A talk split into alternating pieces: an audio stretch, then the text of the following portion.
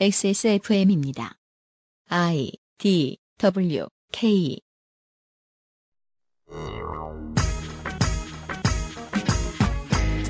카르텔에 일조한다. 시대 변화를 반영하지 못한다. 상관없는 사람한테 준다. 과학과 국제정치에 밝은 사람들 사이에서 노벨상에 대한 이런 비판이 나온 지도 거의 한 세기가 됐습니다. 많은 이들의 주목을 받는 행사에 의뢰 뒤따르는 논평이죠. 그 고급진 논의들을 이해라도 해보기 위해서 우리는 노벨상에 대한 기초 공부를 좀 해봐야겠습니다. 117년차 노벨상 주간에 보내드리는 그것은 알기 싫답니다.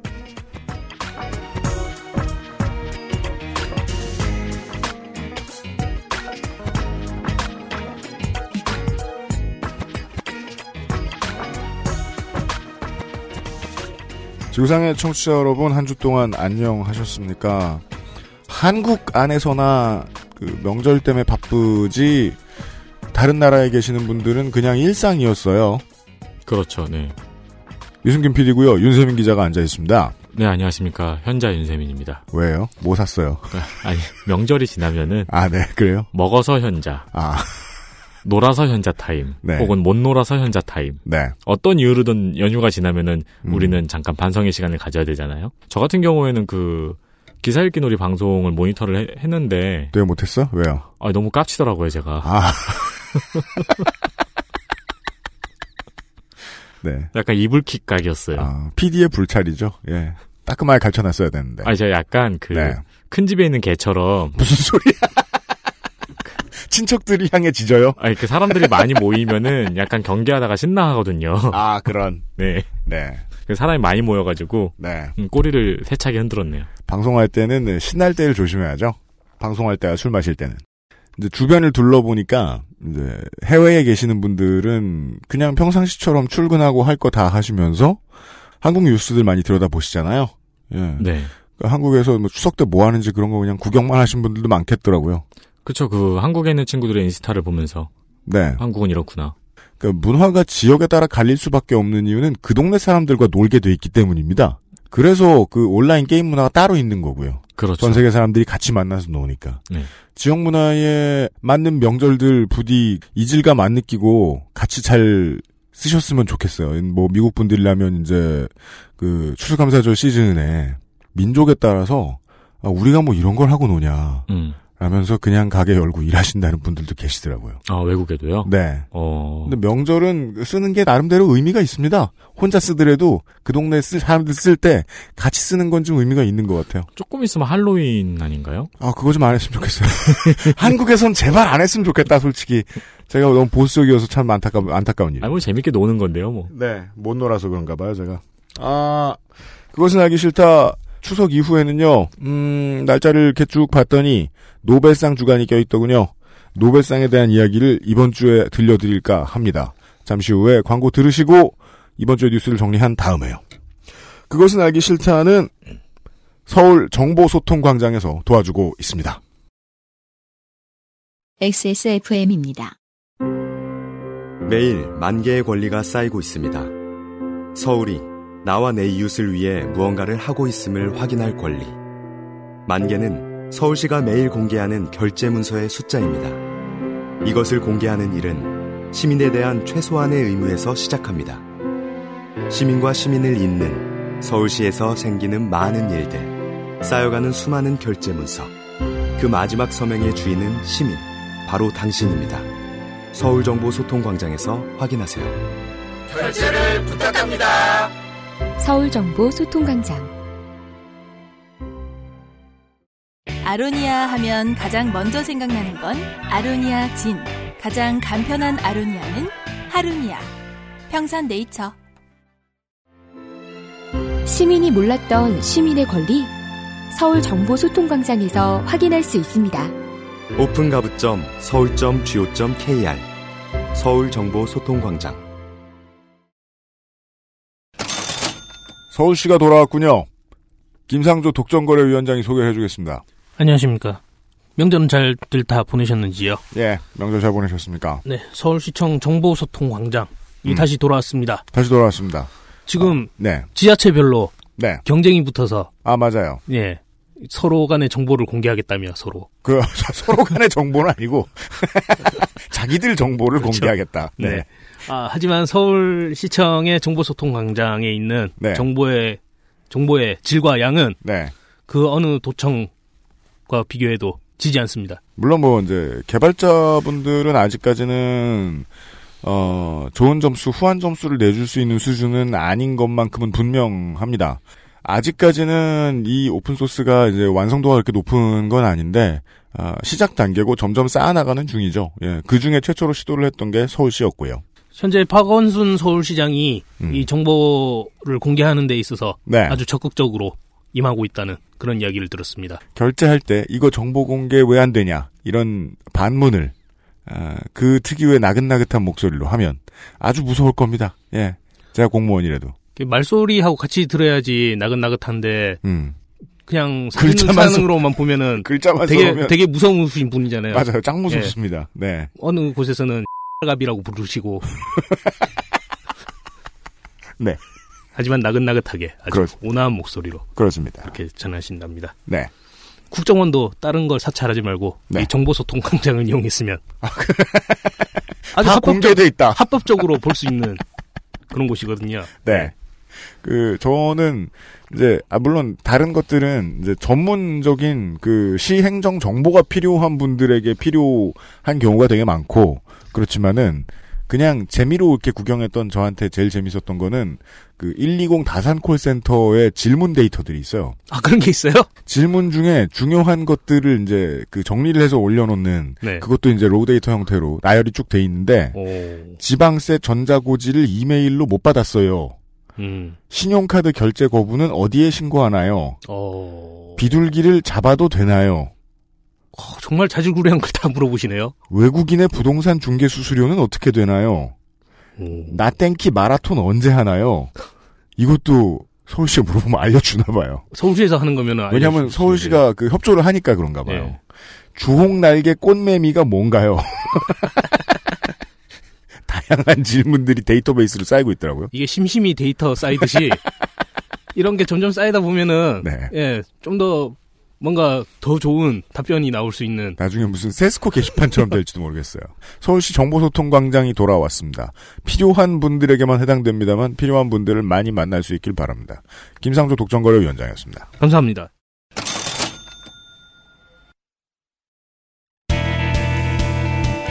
뉴스 roundup History in the making. 뉴스 roundup 시간입니다. 윤세민 기자 진행해 주십시오. 네, 안녕하십니까. 어, 연휴가 시작하자마자 사실 나쁜 소식이 제일 먼저 들려오긴 했습니다.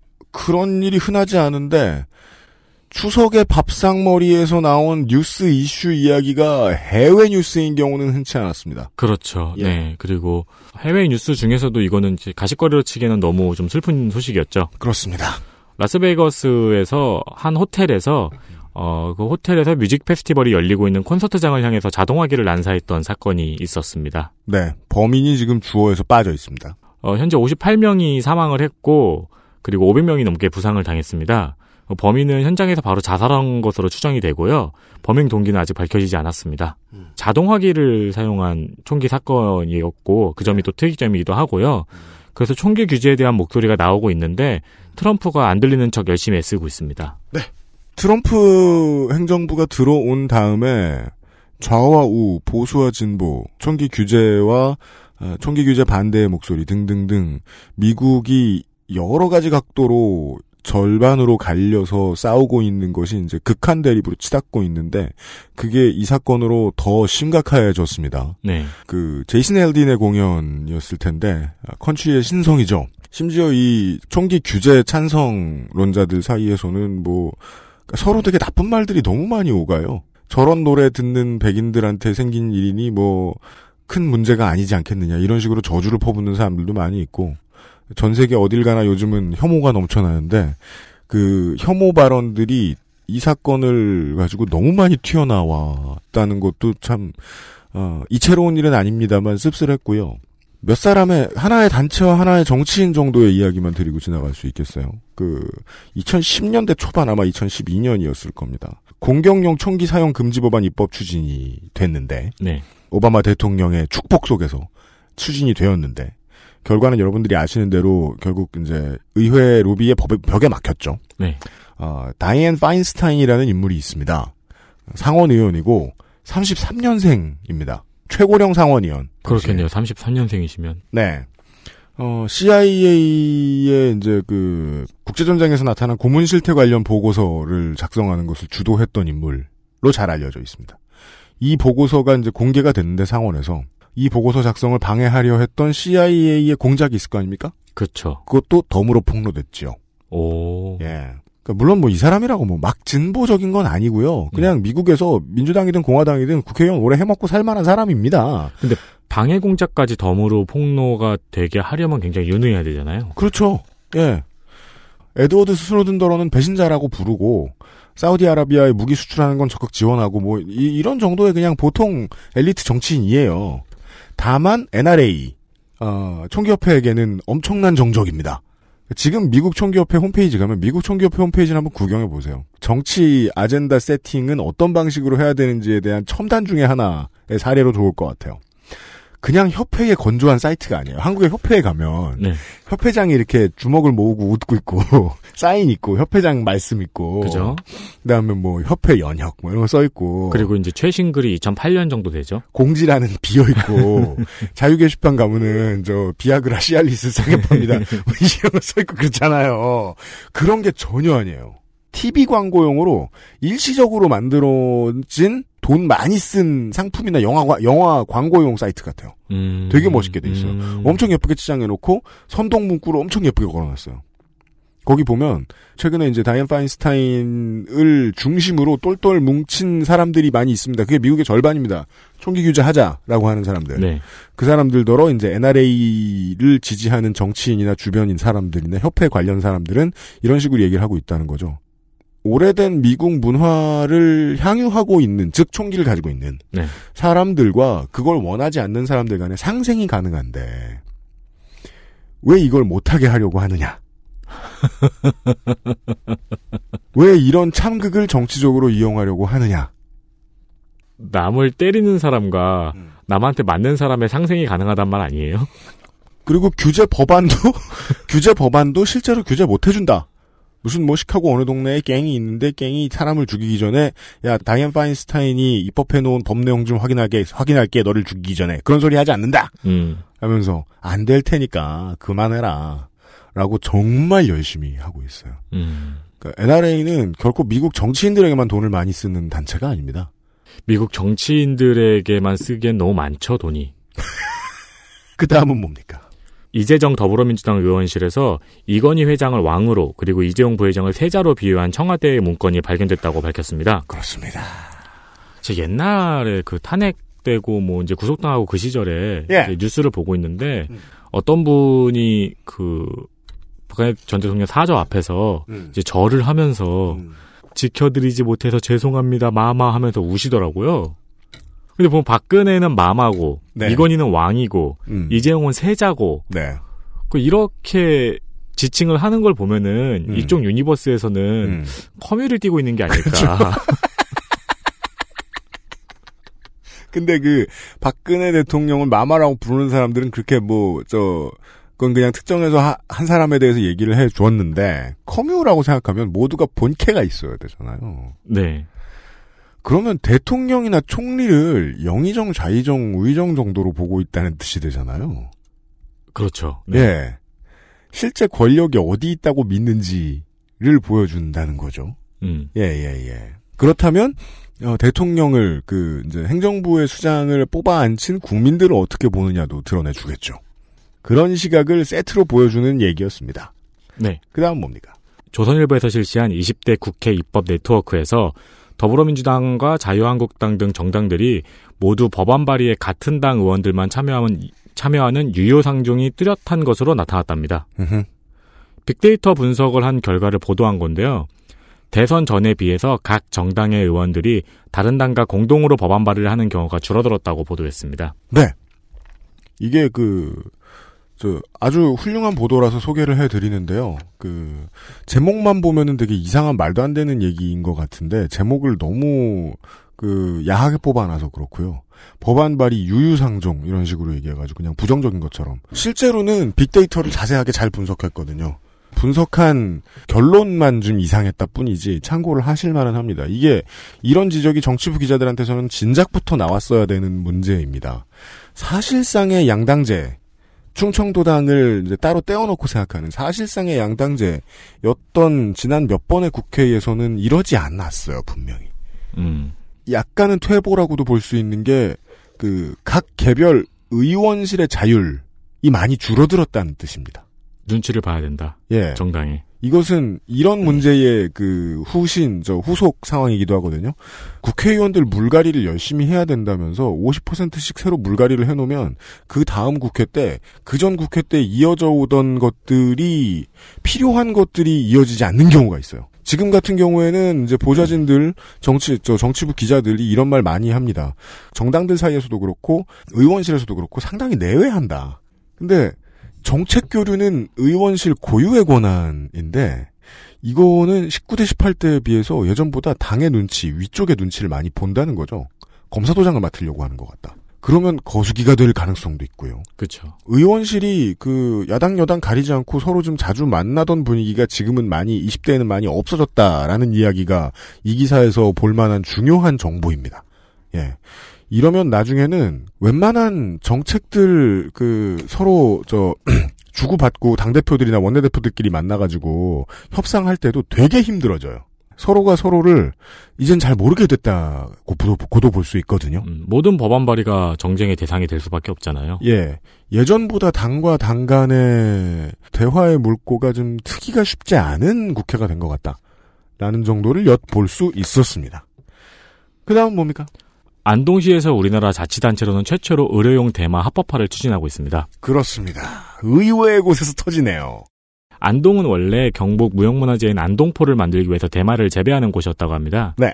그런데 최근 10년 사이에 재배 면적이 96%가 줄어들고 어, 현재 기능자도 한 명밖에 남지 않았다고 하네요. 네. 그래서 안동포 명맥이 끊길 위기에 있다고 합니다. 현재 재배 면적은 1.5헥타르밖에 안 된다고 그러더라고요. 아이고. 좁네요. 네, 그러니까 원래는 이 안동포를 만들기 위해서 대마를 재배한 다음에 음. 식약처 직원이 관리하는 앞에서 잎을 전부 다 태운대요. 네. 예, 전부 다 걷어가서. 네.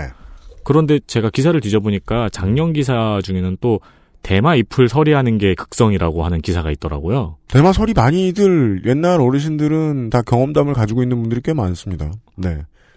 그것도 옛날 기사를 찾아보니까 2000년대 초반 기사나 아니면 그 커뮤니티 반응을 보니까 음. 어, 옛날에는 저기서 대마 잎들 많이 훔쳤지 같은 추억 그 추억 게시물류가 좀 있더라고요. 네.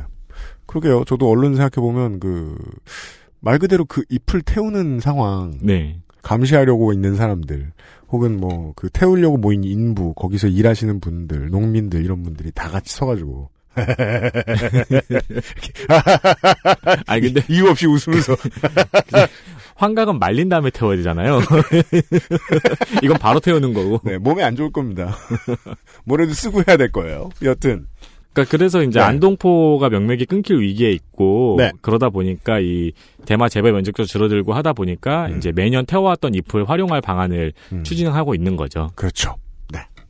네. 정말 의외의 곳에서 시작이 되는데 실제로는 우리가 이제 한번 덕질인을 통해 전달을 드렸던 익산의 할랄 식품 공업단지하고도 비슷합니다. 음. 실제로 그 단어도 잘못됐죠. 할랄 인증을 받을 수 있는 식품을 처리하는 라인은 그렇게 많지 않았으니까 그 단지 중에서도 절박한 지자체가 진실을 드러내주는 상황인 거예요. 이게 엄청난 해안도 아니에요. 마리아나는 합법화 돼야 된다고. 네. 할랄 식품도 한국은 만들어야 돼요. 근처에 바로 인도네시아인데. 근데 그 해안을 한국에선 해안입니다. 아주 보기 보기 드문 해안입니다. 그 해안을 쫓아가야 될 만큼 절박한 지자체들이 시작할 건 거예요. 어, 기사들을 뒤져보니까 안동시는 이 안동포를 살리려고 굉장히 오랫동안 많은 노력을 해왔더라고요. 음.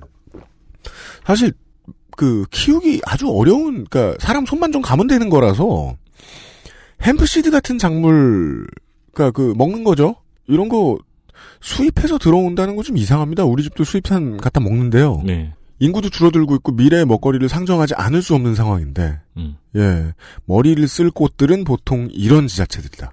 그렇게 키우기가 쉽다면서요, 대마가. 그렇대요. 그 지하실에. 지하실에 화분 잔뜩 갖다 놓고 빛만 조금 들어오면 쑥쑥 자란대요. 네. 일단 대단한 것도 아니고 의료용 합법 정도를 주장한 것은 이런 지자체였다. 네. 앞으로 비슷한 사정의 지자체들에서 추진하는 곳들이 더 나올 것이다라고 예상할 수 있겠습니다. 하나 더 하지요. 10월 1일 카탈루냐에서 분리 독립을 묻는 주민 투표가 강행되었습니다. 그리고 스페인 중앙 정부가 이를 무력 진압하였죠. 네. 그러는 와중에 이제 투표가 어렵게 어렵게 진행이 되었고요. 투표 결과는 투표율 42.58%에 찬성 91.96%, 반대 9.84%가 나왔습니다. 카탈루냐 주지사는 독립선언을 예고했고 독립선언서에도 서명을 했어요. 그리고 스페인은 독립선언을 할 경우에 자치권을 몰수하겠다고 대응했습니다. 어, 근데 이후에서도 이제 압박을 했고요. 네. 최신 뉴스를 찾아보면은 그저께 주지사가 의회에 독립선언을 보류하겠다고 요청했습니다. 그리고 중앙정부와 대화를 하겠다고 밝혔는데 스페인은 또 이를 거부했습니다. 그렇습니다. 유럽을 뒤덮는 세 가지 정도의 21세기의 트렌드입니다. 이민자 혐오와 극우의 정치 세력 확장, 민족에 따른 독립 운동입니다. 맞습니다. 예. 민족주의 독립 추진입니다. 원래도 있었어요. 원래도 있었고 19세기에도 18세기에도 있었고 20세기에만 해도 평화적인 투표를 해서 독립을 해보려고 했던 곳들 많이 있었습니다. 이게 이제 그냥 멀리서 보기에는 그 자본 독점이 가속됨에 따라서 등 떠밀려서 다시 튀어나오고 있는 상황인 것처럼 보인다는 거죠. 그러니까 먹고 살기 힘들어지면 이미 나오던 것들 중에 정치적으로 꾸준히 물밑에서 이야기가 나오던 것들이 이제 갑자기 확 끌어오를 때가 있는데 그건 보통 사람들이 예전보다 못 먹고 못 산다라는 생각이 강하게 들 때 많이 나오는 일입니다. 독립이 무산되고 당장 12월에 엘클라시코가 있잖아요. 네. 어, 그때 또 살벌하겠어요. 또다시 무관중 경기를 하지 않을까라고 저는 예측을 하는데요. 음. 예. 다른 나라 리그에 비해서 이 라리가는 언제나 언제나까지는 아닙니다만은 보안이 문제가 되는 경기들이 상당히 많았기 때문에 네. 예, 스페인은 늘 무서웠죠 내부가. 어, 다시 한번 무관중 경기를 하지 않을까 싶더라고요. 저도 그건 좀 관심이 생겨요. 두 주 만에 뉴스를 해서 그런가 이런 대단한 일들이 많았습니다. 윤세민 기자 수고했습니다. 네, 감사합니다. 그것은 알기 싫다는 한 번만 써본 사람은 없는 빅그린 프리미엄 헤어케어에서 도와주고 있습니다. XSFM입니다.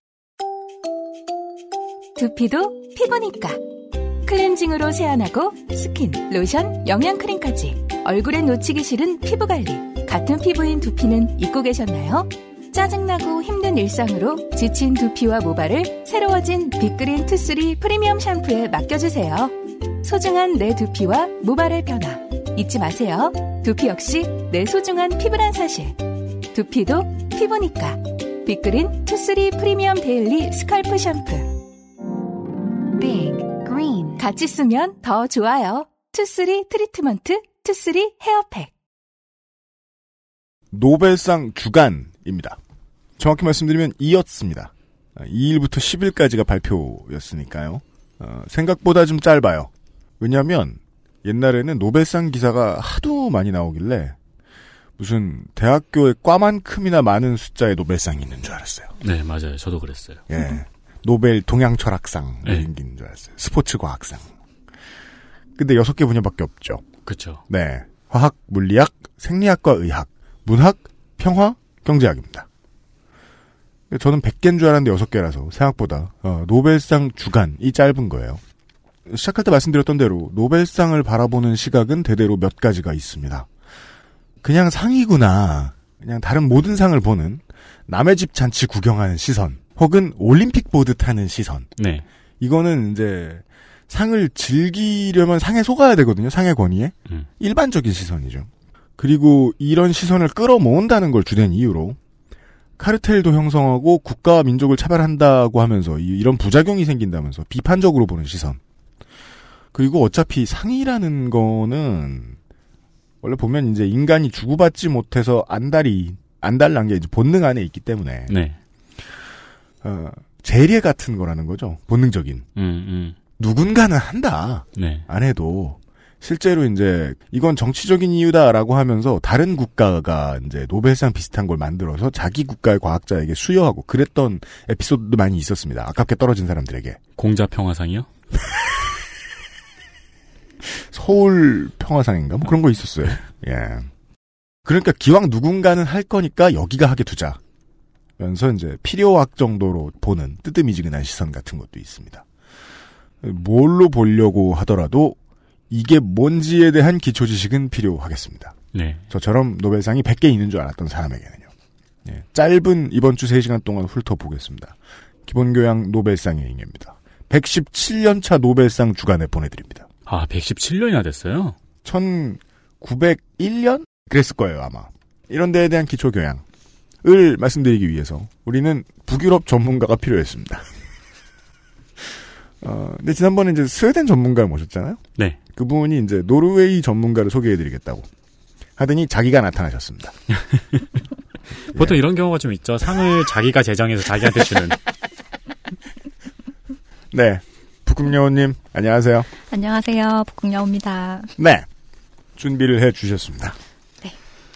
그 가을이 오면 사람들이 가을이 뭐 수학의 계절이다, 청고마비의 계절이다, 외로운 계절이다 이렇게 얘기를 하잖아요. 그렇습니다. 근데 스웨덴에서는 사실 이맘때 딱 10월 첫 주가 되면은 노벨 주간, 노벨 위크라고 부르거든요. 그래서 뭐 전 국민이 그런 건 아니지만 학계에 있는 사람이라던가 그리고 미디어에서도 노벨상에 대해서 많이 다루기 때문에 그럼 뭐 어. 북유럽 3국이 다 마찬가지겠죠. 그렇죠. 특히 뭐 평화상은 저기 노르웨이에서 하고 나머지 상은 스웨덴에서 하고 또 서로 뉴스가 거의 한 나라처럼 나오기도 하거든요. 그래서 네.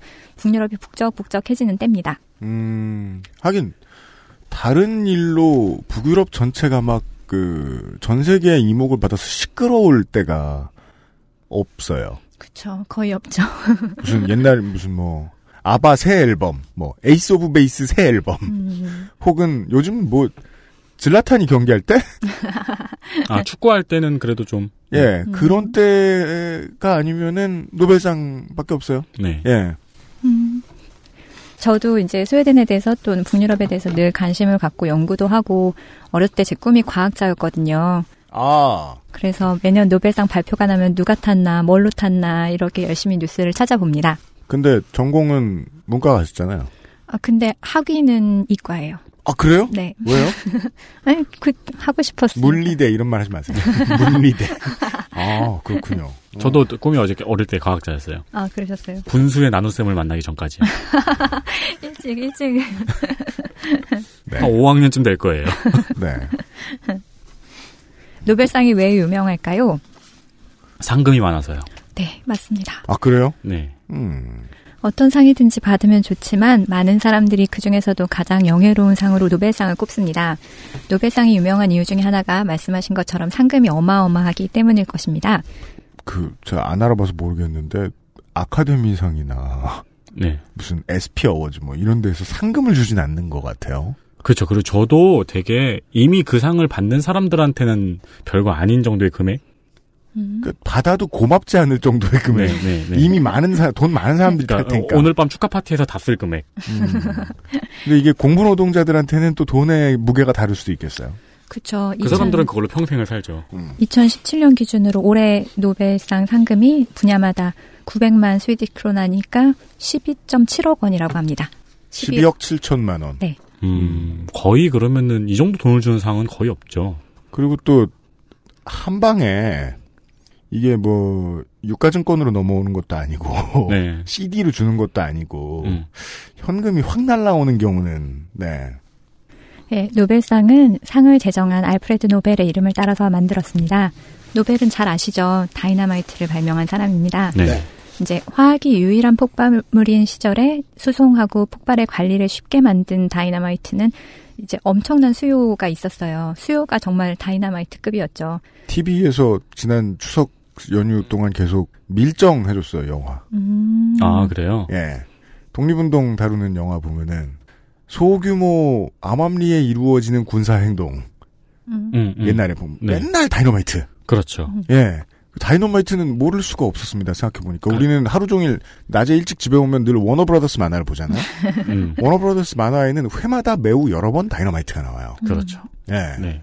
네, 산업혁명 이후에 탄광 산업의 발전과 함께 다이나마이트 산업도 크게 발전을 했습니다.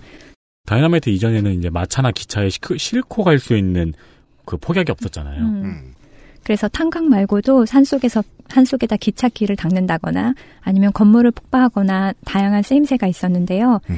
이 노벨이란 사람이 좀 특이해요. 이 사람은 뛰어난 화학자인 동시에 또 남다른 사업가이기도 했습니다.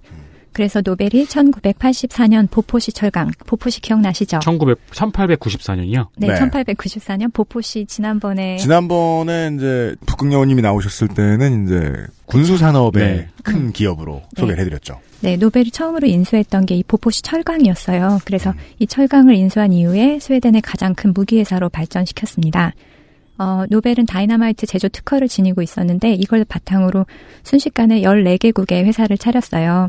요즘으로 치면 이제 다국적 회사의 최대 주주인 거죠, 노벨이. 어, 노벨이 다이나마이트를 발명한 이후에는 비슷한 화, 화약 회사가 늘었습니다. 네, 한화라든가. 네, 가끔 저, 저, 우리 사무실 앞에서, 예, 우리 화약 많다, 이러고 자랑해요. 아, 그러겠네. 네. 며칠 안 됐어요, 또. 이- 올해, 아이고, 올해. 근데 기가 막히게 우리 사무실에서 안 보이잖아요.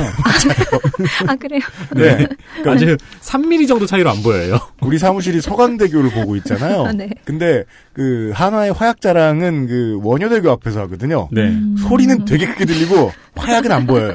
네. 폭죽은 안 보여요. 그, 저 얼마 전에 알았어요. 한화가 한국 화약의 줄임말이라는 걸. 그러게, 어릴 땐 다 알았는데. 음.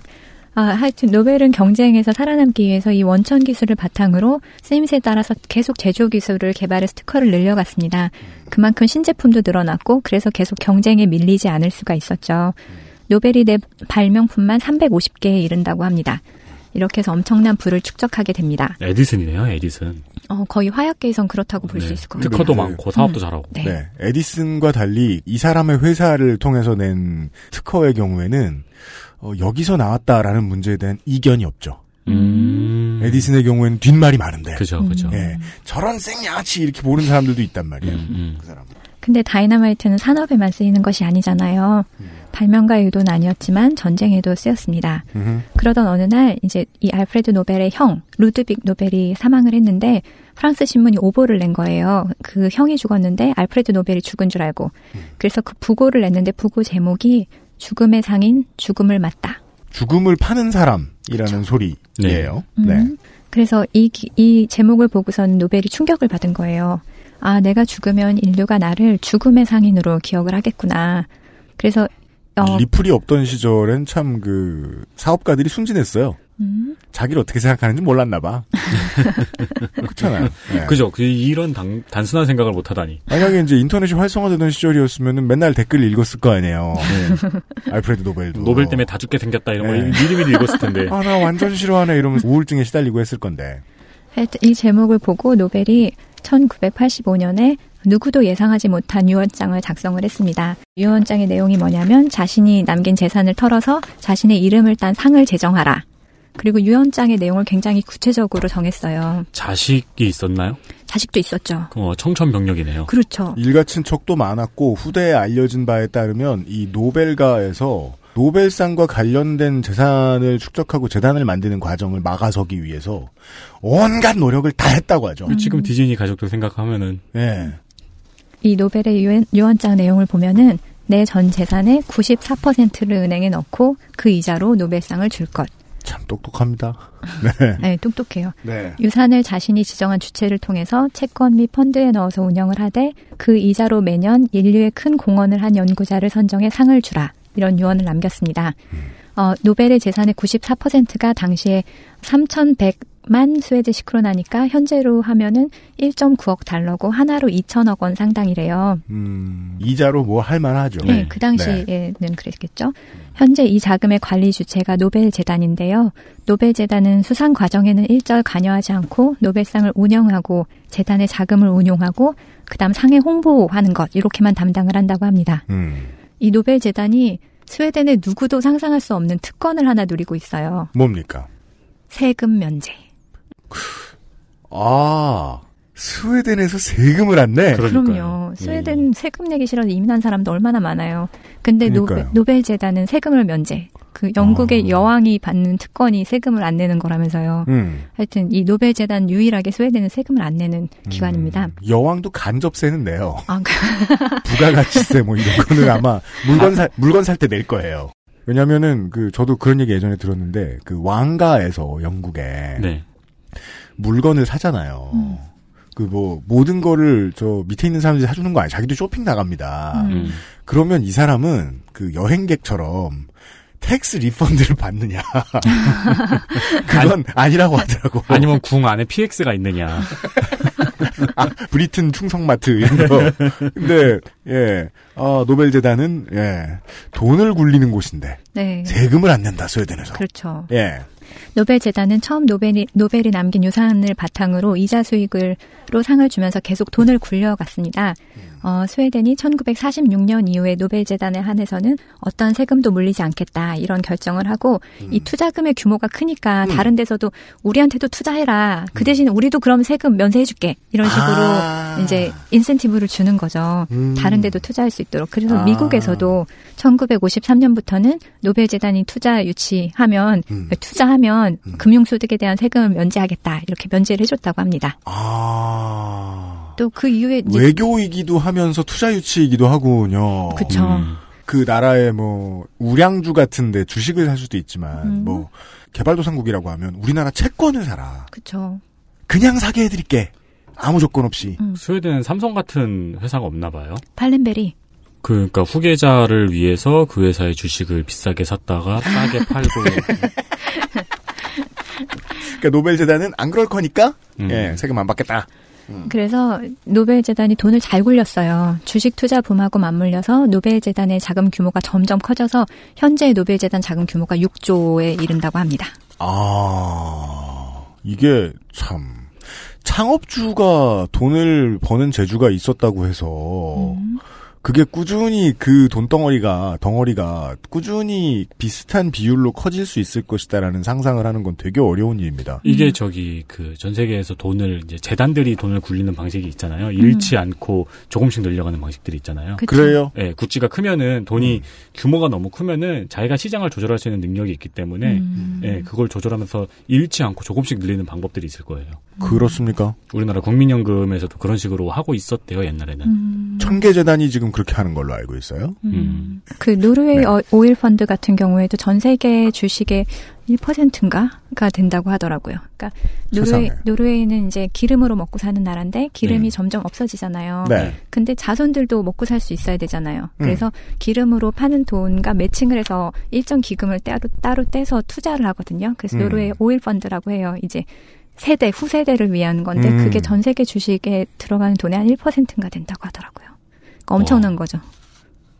그건 세계의 지배자예요. 그러니까요. 주식의 1%?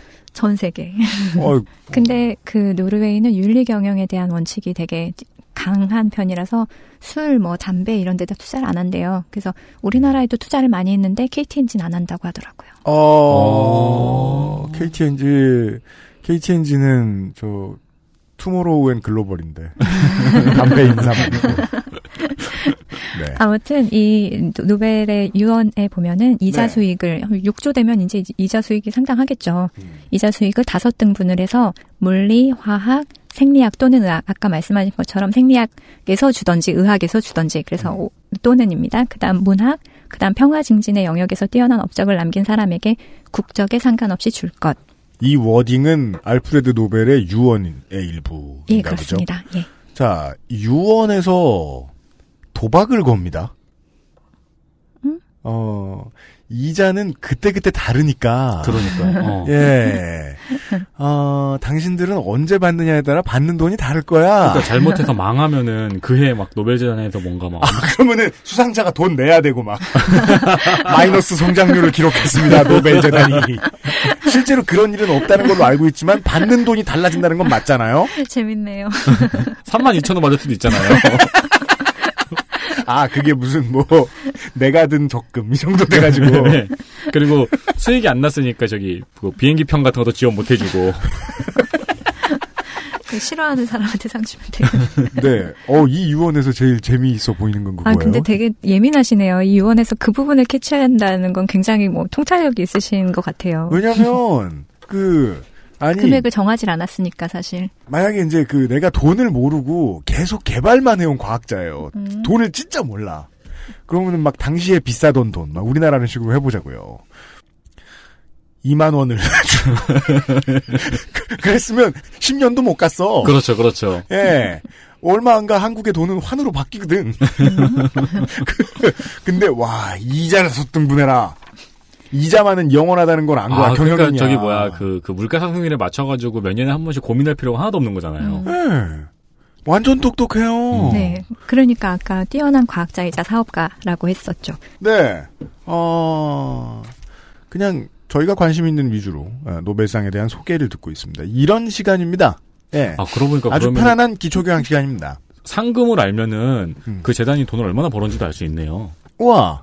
그죠? 음. 그죠? 야, 그 재단이 따로 채권 안 팔고 저 주식 거래 할 수 없어 다행이네요. 주식 발행할 수 없어 다행이네요. 그러면은 사자가 막 몰리고 막 10월이 되면 전 세계에서 어 묘합니다.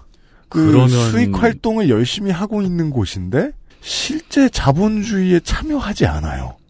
별거 아닌 소개를 들었는데 어, 은근히 신비스럽다는 생각이 듭니다. 네. 노벨상에 대한 이야기를 이번 주에 드릴 겁니다. 광고 듣고 돌아오죠. 그것은 알기 싫다는 살아서 집까지 상쾌한 아침 술친구에서 도와주고 있습니다. XSFM입니다. 기분 좋다고 쏜 3차 술값 20만 원.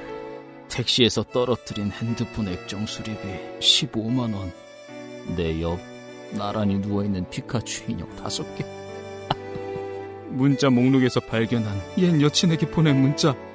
자니? 그렇게 싫어한 건 아니었는데 전화는 왜한 거지 김 부장한테? 아! 술친구 술친구만 먹었어도 후회하지 않게 후회할 일 없게 살아서 집까지 술친구 엑세스몰에서 술친구를 만나보세요. 돌아왔습니다. 여러분도 잘 알고 계실지 모를 기본 개요에 대한 이야기들을 해드렸습니다. 그 와중에도 모르는 이야기들이 있었습니다. 음, 알프레드 노벨이 유언으로 만든 것이라는 것도 알겠는데 알프레드 노벨이 남긴 재산을 기반으로 어, 이자 수익을 굴려서 그걸로 노벨상을 운영하는 것이었다. 그리고 이 재단은 상을 주는데 일절 관여하지 않는다는 사실도 저는 사실 몰랐습니다. 북극여우님과 함께하고 있습니다. 예. 노벨상의 수상 분야는 좀 전에 말씀드렸던 것처럼 물리, 화학, 생리학 또는 의학, 문학, 평화 이렇게 처음엔 다섯 개였어요. 어, 노벨은 인류에게 실질적인 도움을 주는 분야에 음. 한해서 상을 준다 이렇게 정했는데 일각의 루머에 따르면 노벨의 여자친구가 수학자와 사랑에 빠져서 노벨을 떠났기 때문에 수학상이 없다 이런 이런 얘기가 있는데 확실한지는 모르겠습니다. 근데 이게 많이 퍼진 루머이기는 해요. 사람들이 이제 그 선대를 살아갔던 매우 주- 인류의 중요한 업적을 남긴 사람들이 얼마나 찌질했는가 이런 야사를 듣고 있는 건 하나도 안 이상하죠 이제. 맞아요. 정설일 수도 있죠 뭐. 네. 네. 그리고 각 상의 선발 주체, 아까 노벨 재단은 수상에는 과저- 관여하지 않는다고 했잖아요.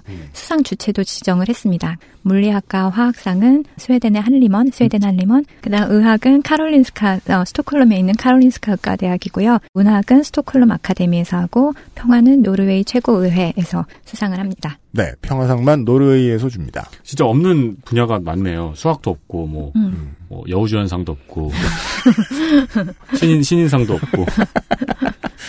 사람들이 권위를 부여해 주잖아요. 상이 생기면 음. 네. 그 권위가 탐나서 상을 만드는 양아치들도 많고 음. 그리고 인류는 자신의 양아치성을 어느 정도 이렇게 투영해가지고 상을 무조건 만들어야 되나 봐요.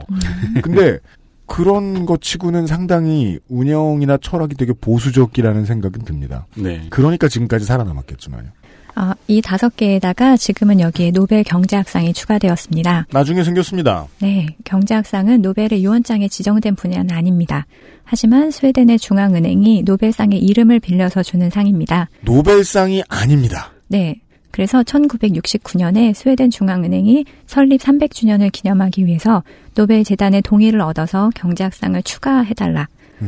그래서 상의 이름도 다릅니다. 다른 상은 보- 다 무슨 무슨 노벨상 이렇게 하지만 또 우리도 노벨 경제학상 이렇게 부르지만 원래 명칭은 알프레드 노벨 기념 스웨덴 중앙은행 경제학상입니다.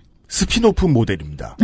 음, 근데 동일한 권위를 갖게 됐네요. 네, 노벨에서 그거를 받아줬거든요. 여기서 음. 부탁을 해서. 저도 CSI 마이애미가 더 재밌어요. 라스베가스보다.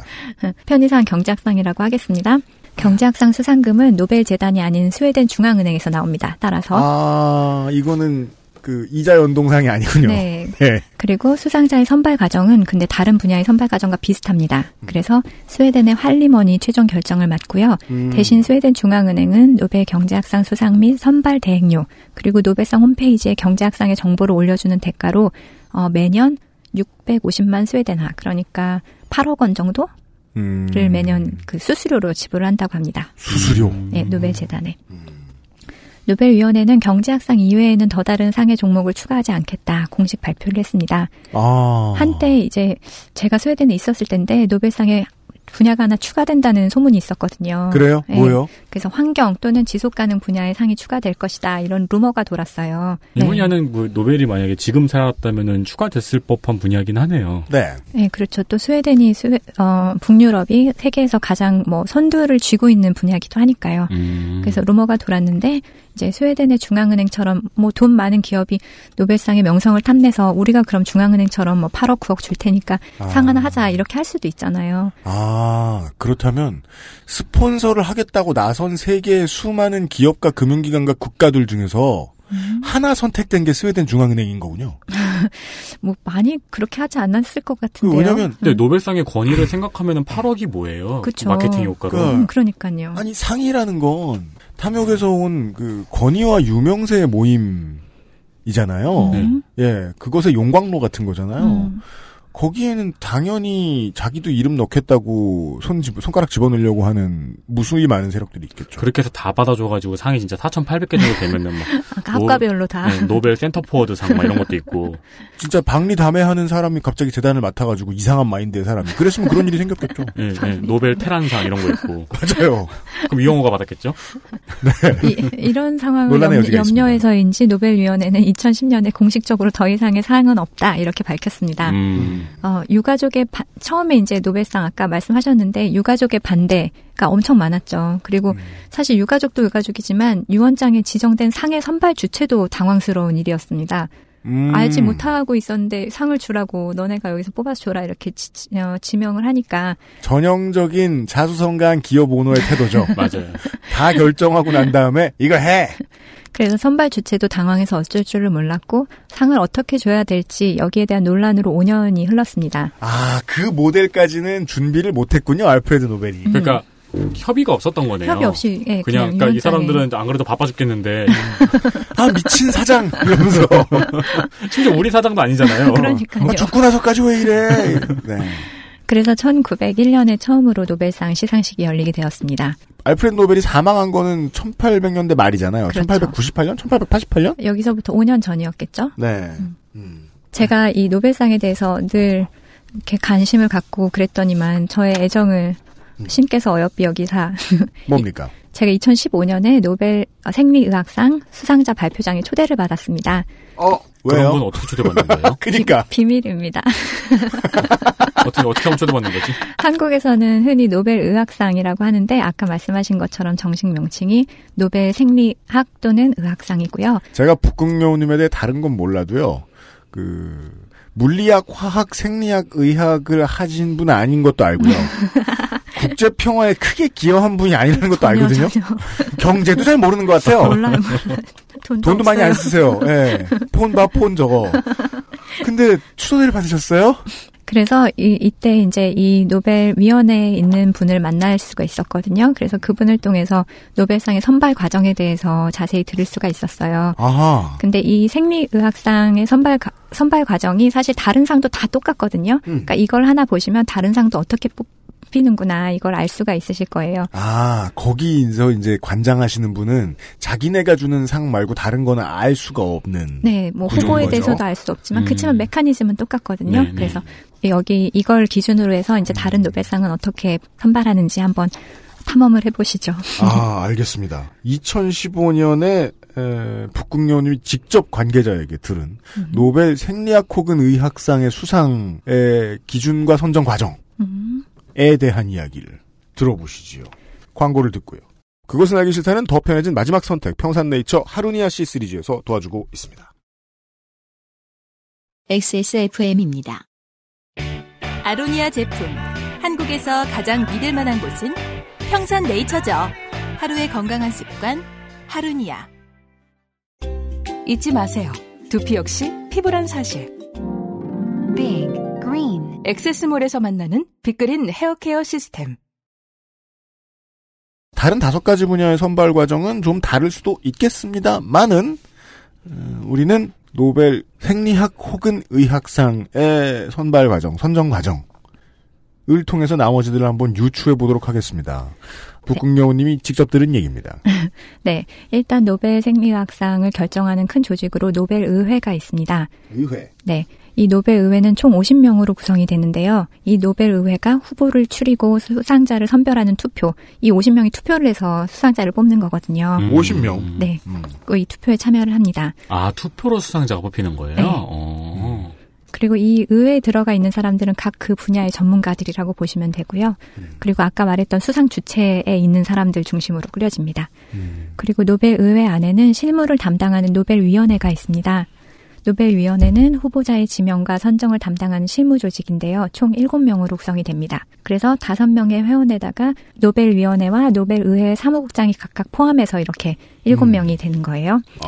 이, 이 분들이 수백 건의 후보작을 검토하고 또 행정적인 일을 수행하는데 사실 7명은 부족하다고 하더라고요. 그렇습니다. 50명의 의회에서 여기저기서 추천을 해줬는데 7명이 그거를 연구를 다 어, 왜냐면 보통 수상자의 생애에다가 주는 상이기 때문에 그쵸. 생애 내내 뭘 했는지 다 털어봐야 되는데 음. 그거 공부하는데 1년 다 써도 매우 짧죠? 그럼요. 그, 그리고 뭐, 이거를 좀 세세하게 한다고 치면은 논문도 몇 개 읽어봐야 되고, 작품도 몇 개 읽어봐야 되잖아요. 이 과정이 보통 상이 양아치가 되는 과정이란 말이에요. 그렇죠. 선정 과정에서 준비를 충분히 할 수 없었을 때 음. 노벨 의회는 어떻게 하나 들어봅시다. 네. 어, 그래서 이 7명으로는 부족하기 때문에 매년 노벨 의회 회원 중에서 10명가량을 더 추려서 위원회 일을 돕습니다. 그렇게 많지도 않네요, 또. 네. 근데 아까 말씀하신 그 연금으로 분석하고 이런 일은 외주를 또 줘요. 아. 다른 전문가들, 그러니까 그 각 분야에 또 뛰어난 전문가들이 전 세계에 있을 거 아니에요? 음. 그래서 그 학자들한테 검토 보고서를 받아서 이분들이 이제 행정적인 일을 수행을 하는 겁니다. 음. 1년이 되게 바쁘겠어요. 엄청 바쁘죠. 그래서 그 땡보일 줄 알았는데. 선정된 의회 이제 그 학자 10명은 음. 마치 수능 출제 위원들처럼 어, 그러니까요. 수능 출제 위원들 왜 장시간 정해진 기간 동안 호텔에 갇혀 있잖아요. 그래서 문제 출제 다 하면은 막 그 멸치 대가리 따고 있고. 일찍 하신 분들은 그렇고 네. 일찍 안 끝나신 분들은 죽어나고 그리고 또 가장 괴로운 게 외부에 지금 하고 있는 내용이 발설되면 안 되니까 음. 밖에 못 나가잖아요. 그래서 축구하다가 글로 공 넘어가도 영원, 그, 수능 끝날 때까지 못 주워 온대요. 공을 잃어버려. 아니, 호텔에 축구장 있나? 아무튼. 네. 그래서 어 제가 만난 분은 아까 여기서 이제 그 일곱 명이 더 일을 한다고 했잖아요. 그 중에 한 분인 마리아 마수치 캐롤린스카 의과대학 교수님을 만났는데요. 네. 이분은 사실 이탈리아 사람이에요. 그랬는데 이탈리아에서 의대 마치고 스웨덴으로 건너와 가지고 음. 아 1년만 더 있을까? 1년만 더 있을까 하다 40년째 계시는 분이라고 합니다. 그래서 딱 보면은 굉장히 이탈리아 사람이에요. 이탈리아 억양이 굉장히 강하고 아직도 내년에 이탈리아 돌아간다고 말씀하시나요? 이제는 안 돌아가시는 것 같아요. 자리 잡으신 것 같은데요. 네, 우리 저 주임 원사도 그렇게 얘기했어요. 네. 하사 때는 2년 뒤에 나가는 줄 알았다. 지금 34년째다. 네. 네, 이제 이분을 딱 만났을 때 사실 이, 이날이 노벨상을 발표하는 날이었기 때문에 가면 곳곳에 옷을 잘 입은 사람들이 금 배지를 이렇게 달고 다녀요. 우리 국회의원들이 다는 배지 있잖아요.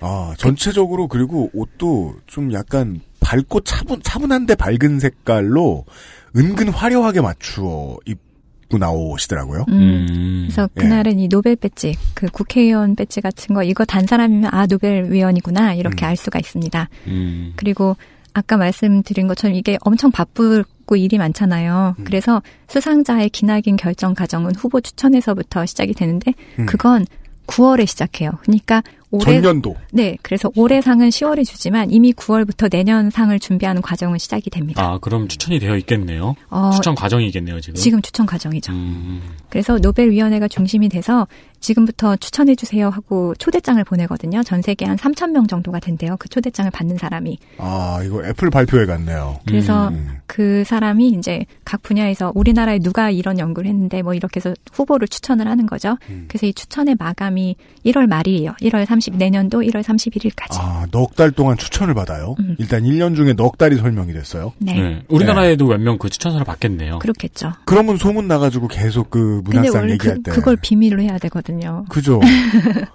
근데 그 비밀을 지키지 않으니까 네. 그 뭐지 아까 베팅하고 이런데 정보가 새 나오는 것일 거예요. 뭐 이렇게 잘못 태어나간 것 같기도 하고 지금까지를 보면은 나중에 그래서 예, 저도 지금 지금 오늘 녹음 전에 와서야 떠올랐는데 이원채 오즈메이커한테 한번 여쭤봐야 되겠어요. 노벨상에 대한 베팅은 어느 정도 규모냐? 음. 예. 아 그럼 이제 후보를 누가 추천하느냐? 아까 그 전 모든 상에 그 추천하는 사람의 풀이 한 3천 명 정도 된다고 했고요. 네. 그리고 이 노벨 생리의학상의 경우에는 어, 노벨 후보 지명권을 가진 사람, 노벨상 후보 지명권을 가진 사람이 누구냐? 첫 번째로 스톡홀름에 있는 카롤린스카 의대의 노벨 의회 회원, 아까 말한 그 50명 있죠. 음. 이 사람들은 이 추천 네, 후보 지명권을 갖습니다. 아 그 전 세계에서 온 추천서를 검토한 다음에 검토도 하지만 자기들도 후보를 자기들도 추천할 수 자기들도 있다. 후보를 추천해요? 네, 아. 자기들도 누구든지 간에 후보를 추천할 수 있고, 그 다음 왕립 스웨덴 한림원의 의학 생물학부 회원, 그 다음에 해외 회원도 포함되고요. 그 다음에 노벨 의학상 수상자, 아, 수상자는 살아 있으니까, 보통. 음, 그 다음에 기존의 화학상 수상자도 노벨 생리의학상을 수- 어, 추천할 수 있어요. 음. 그리고 위에 1항에 해당되지 않는 노벨 위원회 회원.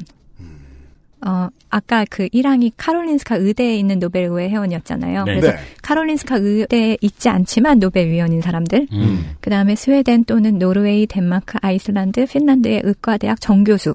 이거 묘하네요? 저, 추운데 안 살면 인정 안 해주겠다, 이런. 음, 그러니까요.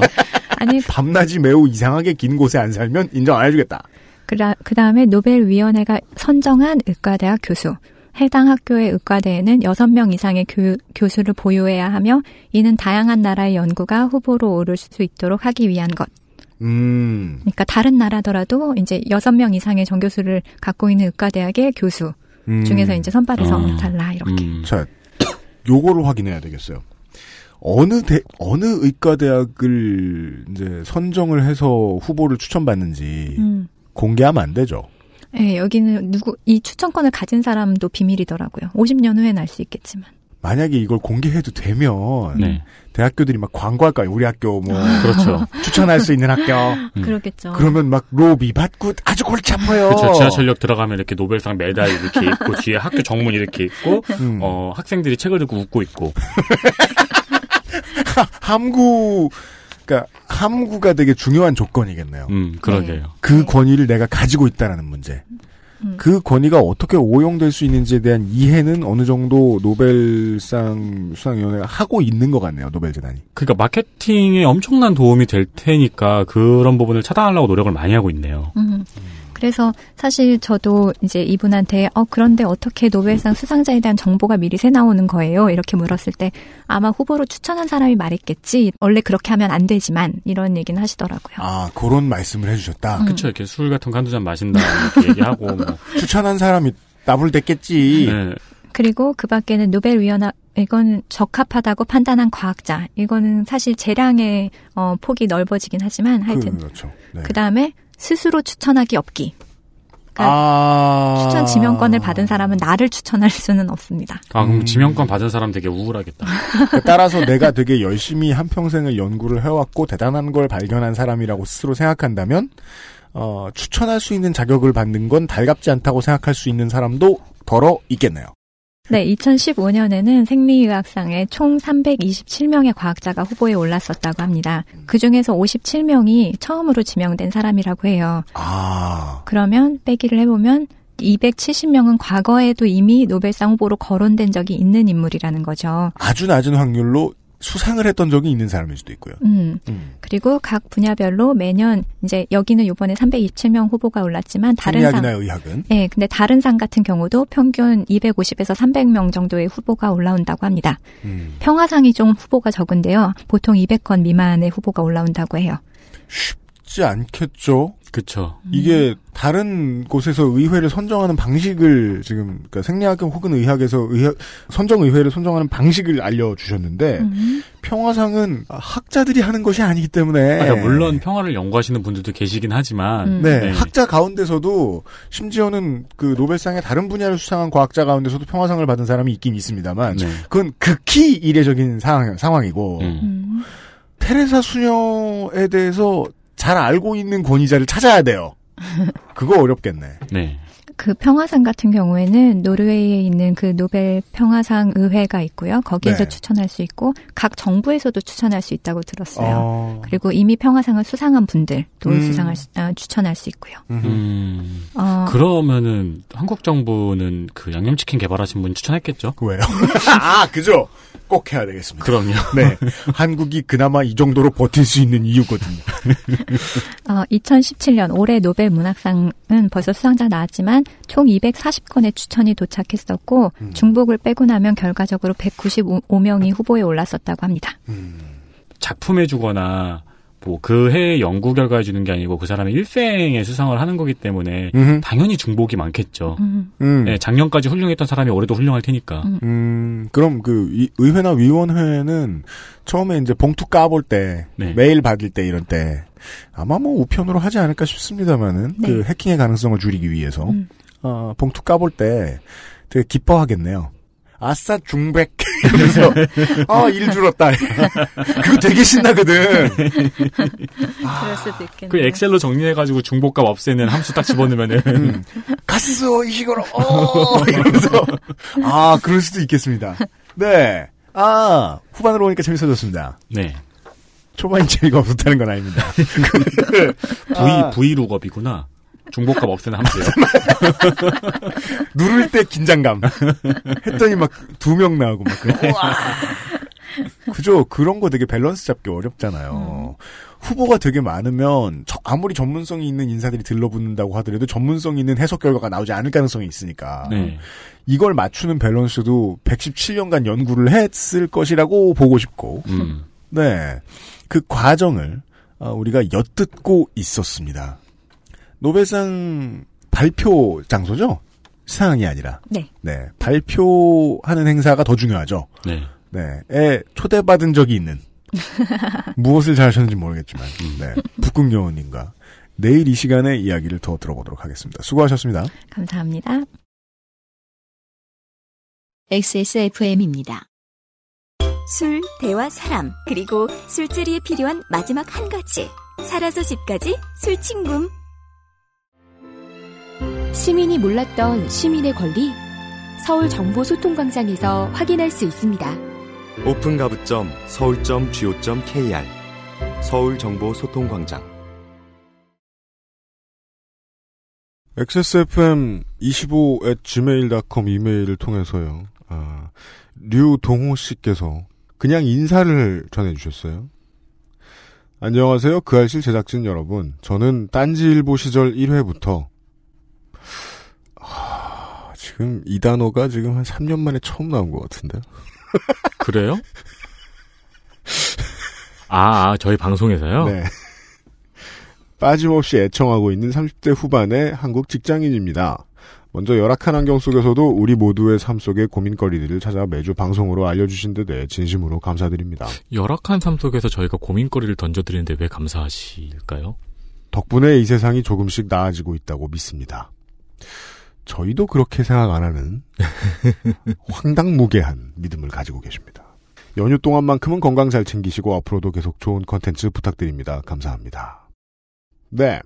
그죠. 연휴 동안 건강 잘 못 챙겨서 죄송합니다. 연휴 때 엄청 망가졌습니다. 네. 먹고 마시고, 어, 먹고 마시고 투혼. 먹 고 마시고 헌터. 그죠. 먹고 마시고 로템. 네. 먹고 마시고 과로. 네, 운동도 걸르고요, 또. 체육관도 노니까. 아, 그, 나 녹음도 하고. 예. 그러게요.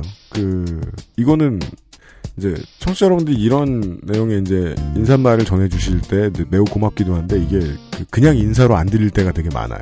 계속해서 잘 하자면, 건강해야 되는데, 서울시의 공무원 중에 얼마 전에 이제, 그, 과로로 인해서, 네네. 예, 예. 유명을 달리하신 분이 계셨죠.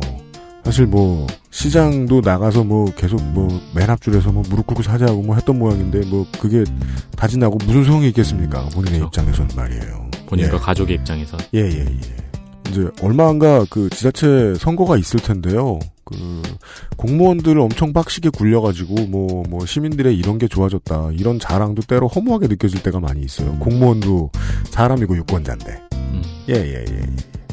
건강해야겠습니다. 이 우리 제작 환경이 열악한 이유는 어, 만드는 사람 중에 한 놈이라도 쓰러지면 방송을 할 수가 없기 때문이거든요. 예. 건강하도록 하겠습니다. 유동호 씨외 청취자 여러분 감사드립니다. 내일 이 시간에 음, 저희들이 건강하기 위해서 만든 방송입니다. 다른 내용이 너무 피곤해가지고 노벨상에 대한 기초 교양들을 더 전달해드리도록 하겠습니다. 내일 뵙죠. 윤세민과 유윤 씨였습니다. 안녕히 계십시오. 안녕히 계십시오. XSFM입니다. I D W K